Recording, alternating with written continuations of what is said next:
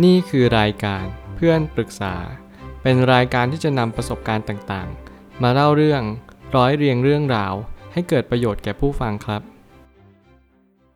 สวัสดีครับผมแอดมินเพจเพื่อนปรึกษาครับ วันนี้ผมอยากจะมาชวนคุยเรื่อง แอบชอบรุ่นพี่ควรทำยังไงดี มีคนปรึกษาว่าอยากบอกความรู้สึกออกไปให้เขารู้ แต่มันยังไม่ใช่ในตอนนี้ใช่ไหม อยากจะทักไปคุยกับคนที่แอบชอบ แต่เขามีคนที่เข้าหาเยอะมาก สวยๆทั้งนั้นเลย หนูไม่กล้าที่จะทักไป ควรทักไปดีไหม พรุ่งนี้วันเกิดพี่เขา หนูควรจะบอกความรู้สึกไปดีไหม หรือแค่อวยพรเฉยๆ แต่ก็มีลางสังหรณ์ว่าไม่ควรบอกไป แต่ก็รู้สึกว่าพี่เขากำลังรอใครสักคนอยู่เลย ถ้าถามว่าคาดหวังไหม ก็ไม่คิดว่าจะคาดหวังขนาดนั้นนะ เพราะคิดว่าคงไม่ได้เป็นคนของเขาหรอก แต่ก็แค่อยากเป็นห่วงคุณได้ไหม อยากเป็นคนที่อยากให้กำลังใจคุณเสมอได้ไหม หรือเขาไม่รู้มันจะดีกว่านะคำปรึกษานี้ออกแนวเหมือนอารัมพบท พันนาในความรู้สึกที่เรามีต่อเขา เป็นความหลงไหลได้ปลื้ม เป็นความรู้สึกมีความสุขเหมือนกัน มันคล้ายๆ เหมือนเรา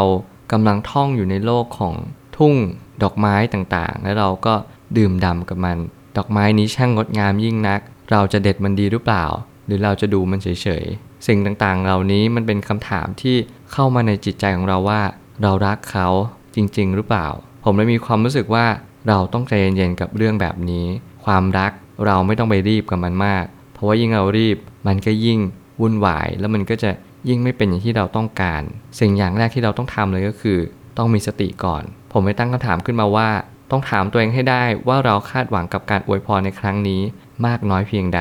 เมื่อไหร่ก็ตามที่เราเล่นเกมของความรู้สึกแล้วเราจะต้องเป็นผู้ที่ไม่รู้สึก หมายความว่าเมื่อไหร่ก็ตามที่เราต้องเล่นเกมที่เราต้องรู้สึกเนี่ย เราต้องวางใจเป็นกลาง เราต้องแยกแยะอารมณ์ให้ออกว่า เฮ้ย ใจเย็นๆเราเป็นผู้บอกไม่ใช่ผู้เล่น เราบอกความรู้สึกของเราเท่านั้นนี่คือสิ่งที่เป็นกฎที่เราต้องตั้งออกมา ไม่อย่างนั้นเรารู้สึกแย่แน่ๆเพราะว่าเราไม่รู้ว่าเขาคาดหวัง เขามีปฏิกิริยาตอบโต้เรายังไงบ้าง และอีกอย่างที่สำคัญที่สุด เรายังไม่รู้จักเขาเลยว่าเขาเป็นคนยังไง เรารู้แค่ว่าเขาหน้าตาดี เรารู้แค่ว่าเขาเป็นคนที่เหมือนมีคนชอบพอมากมาย แต่เราหารู้ไหมว่าความเป็นจริงที่เขาอาจจะ react หรือว่าตอบสนองกับเราเนี่ย เขาตอบสนองด้วยวิธีใด เราไม่มีทางรู้เลยเด็ดขาดลางสังหรณ์อาจจะเป็นลางบอกเหตุจริงก็ได้ ให้สอบทานด้วยสติอย่างเดียวเลย เมื่อไหร่ก็ตามที่เราเข้าใจความจริงขึ้นมาอีกระดับหนึ่งแล้วเราจะรู้ว่าสิ่งที่สำคัญที่สุดลางบอกเหตุอาจจะไม่ใช่อะไรที่สลักสำคัญก็ได้ มันแค่มาบอกเราเฉย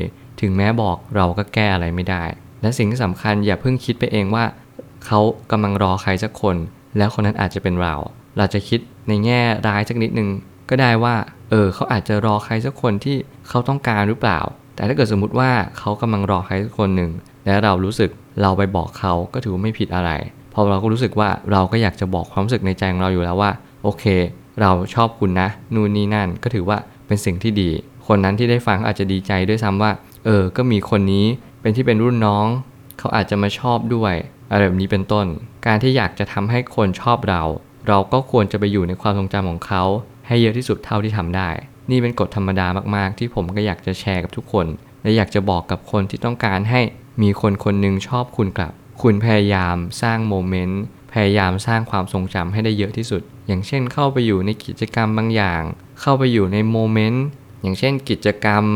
กีฬาหรือว่าอะไรก็แล้วแต่สิ่งต่างๆ เหล่านี้ผมเชื่อว่าทำให้เรามีความประสบความสำเร็จในการที่เขามองเรามากยิ่งขึ้น เมื่อไหร่ก็ตามที่เขามองมาที่เรา เขาอาจจะพิจารณาดูว่า เฮ้ย คนนี้เขาอาจจะแอบชอบเราก็ได้ เราลองคิดเปิดใจดูก็ดี อะไรแบบนี้เป็นต้น แต่มันก็ไม่ได้การันตีว่าเขาจะต้องเป็นคนดีเสมอ สิ่งต่างๆที่ผมมักจะเตือนอยู่เสมอก็คือ อย่าไว้ใจทางอย่าวางใจคน จะจนใจเอง ทุกอย่างเราต้องเผื่อใจเสมอ ไม่ใช่ว่าเราดูแค่หน้าตาเขาแล้วเราก็ปักใจเชื่อว่า คนนี้เป็นคนที่ดี คนนี้เป็นคนที่ต้องใช่แน่เลย ต้องเป็นคนสุดท้ายในชีวิตของฉันซึ่งเรายังไม่รู้จักเขาเลย มันยัง ยากเกินไปที่เราจะตัดสินว่าเขาเป็นคนที่ดีจริง ๆ ความรักมันเป็นสิ่งที่หอมหวาน แต่ก็อย่าลืมว่าก่อนคบก็อีกแบบ หลังคบไปแล้วก็ย่อมเปลี่ยนไปอีกแบบ อันนี้คือสิ่งที่สำคัญที่เราจะต้องน้อมรับว่ามันคือความจริงอีกอย่างหนึ่ง หลายคนเนี่ยที่เข้ามาปรึกษาในเพจ หรือหลายคนที่กำลังประสบปัญหาแบบนี้อยู่ เอาง่ายๆลองคิดตามดูว่าถ้าเกิดสมมติความรักมันดีอะมันจะต้องดีไปตลอด แต่นี่มันไม่ใช่ความรัก มันคือความหลง ผมอ่านหนังสือเล่มหนึ่งมา แล้วอยากจะแชร์ว่า เขาบอกว่าความรักก่อนที่เราจะคบหากัน มันก็เป็นเหมือนการเลือกกล้องเนี่ยแหละ คุณอยากจะเป็นตากล้อง คุณอยากจะเป็นนักถ่ายรูป คุณไปเลือกกล้อง คุณพยายามเซิร์ชหาดูรีวิวในเน็ตมากมาย และคุณก็ตัดสินใจเลือกยี่ห้อนี้ ถ้าถามว่าคุณจะรู้สึกแบบเดียวกัน หลังจากที่คุณซื้อกล้องนี้มาหรือเปล่าคำตอบง่ายมากคือจะต้องไม่ใช่ หรืออาจจะไม่ใช่ มันไม่มีทางที่คุณจะต้องใช่เลย ความรู้สึกแรกกับความรู้สึกที่ได้จับกล้องจะเหมือนกัน สิ่งที่สำคัญในความหมายนี้ก็คือ ก่อนชอบอีกอย่างหนึ่ง หลังชอบก็คือเราได้ลองคบ ได้ลองสัมผัสได้ลองใช้แหละมันอีกความรู้สึกหนึ่ง คุณจะเปรียบเปยกับกล้องก็ได้ หรือคุณจะเปรียบเปยกับความรักก็ได้เช่นเดียวกัน ก่อนคบมักจะหอมหวานและสวยหรูเสมอ แต่หลังคบมักจะจืดชืด และมีความเข้าใจซึ่งกันและกันมากกว่า คุณต้องน้อมรับแบบนี้ สุดท้ายนี้ตอนนี้ยังดูสับสนอยู่ อยากให้ตั้งสติก่อนว่า เราอยากจะเป็นคนที่แอบชอบต่อไป หรืออยากจะเป็นตัวจริงของเขา เมื่อไหร่ก็ตามที่เราตอบคำถามนี้ได้ ไม่มีอะไรต้องกลัว ถ้าเราอยากเป็นตัวจริง ยังไงเราก็ต้องบอกเขา และอันนั้นเป็นสิ่งที่คาดหวังมากจนเกินไป คุณไม่จำเป็นต้องไปคาดหวังว่า คุณจะเป็นตัวจริงสำหรับใคร คุณแค่คิดว่าวันนี้เราทำดีที่สุดณตอนนี้ แต่ถ้าเกิดสมมติว่ามันง่ายมากๆ ถ้าคุณอยากแค่แอบชอบต่อไป คุณแค่เก็บความรู้สึกนี้เอาไว้ ไม่ต้องบอกชอบ แต่เชื่อเถอะว่าเขาก็ต้องสังเกตเห็น ว่าถ้าคุณแอบชอบเขาจริง ๆ คุณต้องมีสายตาที่มองเขา ซึ่งแตกต่างจากผู้คนทั่วไป ไม่มีใครที่ดูไม่ออกหรอกว่าคุณกำลังชอบใครสักคนหนึ่งอยู่ เพื่อนอาจจะดูออก เพื่อนอาจจะไปบอกต่อเขาอาจจะได้ยินข่าวลือ และเขาอาจจะเห็นสายตาที่คุณมองเขามาจริง ๆ แต่อย่างน้อยสิ่งที่สำคัญที่สุดขอให้เป็นคนที่จริงใจ